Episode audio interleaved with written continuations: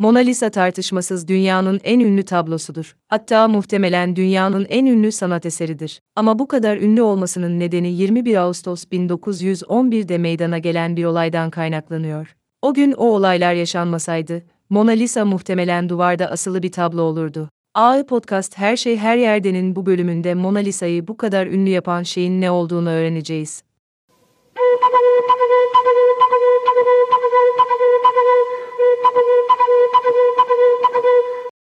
Mona Lisa, sanatçı Leonardo da Vinci'nin belki de en ünlü tablosudur. Leonardo'nun he günümüze kadar gelebilmiş sadece 15 tablosu var ve birçoğunun gerçekliği konusunda tartışmalar mevcut. Fakat Mona Lisa'nın Leonardo'ya ait olduğu tartışmasız bir gerçek. Bu resim Floransalı Lisa Giocondo adında asil bir kadına ait. Mona Lisa terimi İtalyanca'da Bayan Lisa anlamına geliyor. Sadece İngilizce'de Mona Lisa olarak biliniyor. İtalyanca'da La Gioconda, Fransızca'da ise La Gioconda olarak biliniyor. Resmin kendisi kavak ağacından panel üzerine yapılmış yağlı boya bir tablodur. Leonardo bu tablo üzerinde yıllarca çalışmış ve hayatının son yıllarında Fransa'da Kral I, Francis'in sarayında çalışmaya gittiğinde tabloyu da yanında götürmüştür. Tablonun 1503 ile 1506 yılları arasında boyandığı tahmin ediliyor.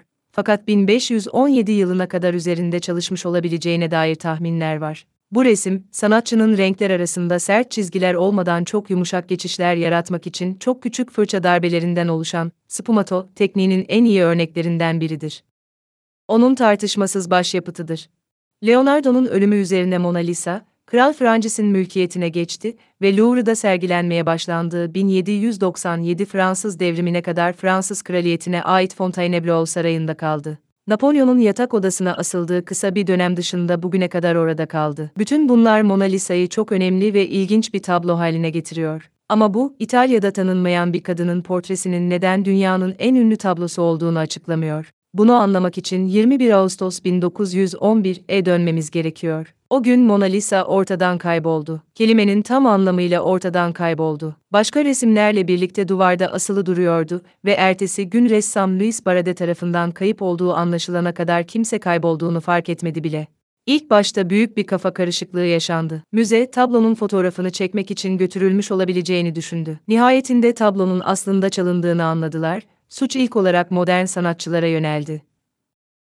Gözaltına alınan ilk kişi, klasik sanatın vokal eleştirmeni olan Fransız şair Guillaume Apollinaire oldu. Yaklaşık bir hafta tutuklu kaldıktan sonra suçu arkadaşı Pablo Picasso'ya attı. Sonunda her iki adam da suçtan aklandı. Fransa'nın tüm sınır kapıları alarma geçirildi ve ülke dışına çıkan herkesin eşyaları arandı. Tablo arayana kadar gemilerin limandan ayrılması engellendi. Hırsızlıktan bir gün sonra olay dünya çapında manşetlere taşındı. Sao Paulo, New York, Londra ve Washington'daki gazeteler haberi duyurdu. Paris'te gazeteler ulusal bir hazinenin kaybından duydukları öfkeyi dile getirdiler. Fransız dergisi La Illustrat'ın hangi cüretkar suçlu, hangi gizemli kişi, hangi manyak koleksiyoncu, hangi çılgın aşık bu hırsızlığı gerçekleştirdi, diye yazdı. Ödül olarak 40 bin frank teklif ettiler, bu da bugün bin doların biraz altında bir rakama tekabül ediyor. Rakipleri Paris Journal daha sonra ödülü 50 bin franka çıkardı. Hırsızlık gerçekleştikten sonraki haftalarda kimin çalmış olabileceğine dair komplo teorileri medyada popüler bir eğlence haline geldi.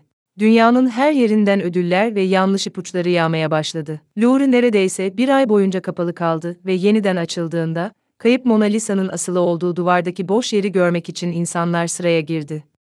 Hatta bazıları sanki ölen birini onurlandırıyormuş gibi duvardaki boş yerin önüne çiçekler bıraktı. Soruşturma yarım kaldı ve iki yıl boyunca davada hiçbir ipucu çıkmadı.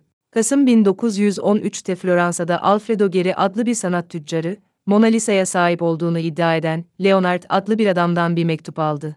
Kendisinin özellikle Napolyon döneminde İtalya'dan çalınan pek çok hazineden en azından birini ülkesine geri getirme arzusuyla aniden tutuşan bir İtalyan olduğunu söyledi. Napolyon'un Mona Lisa'yı çalmadığını, Da Vinci'nin ölümünden beri Fransa'da olduğu belirtelim. Geri, Uffizi Galerisi ile iletişime geçti ve resmin arka kısmı hakkında gerçek Mona Lisa'ya erişimi olmayan hiç kimsenin bilemeyeceği bilgiler verdi. Haftalarca süren kedi fare oyunundan sonra Gieri ve Leonardo adındaki adam nihayet Floransa'da bir araya geldi ve Gieri tablonun gerçek Mona Lisa olduğunu doğrulayabildi. İkili tabloyu Uffizi'ye götürdü ve tabloyu elinde bulunduran adam tutuklandı. Kendisine Leonardo kod adını veren adam aslında Vincenzo Perugia'ydı. Louvre'da alt düzey bir çalışan olan İtalyan biriydi. Soygun bu zamana kadar gerçekleştirilen en basit soygunlardan biriydi. Perugia Louvre'u bir gün önce, bir pazar günü ziyaret etmiş, dolaba girmiş, bir gece orada kalmış ve ertesi sabah bir sanatçı kıyafeti giyerek dışarı çıkmış, tabloyu duvardan almış, üzerine örtmüş ve kapıdan çıkıp gitmiş.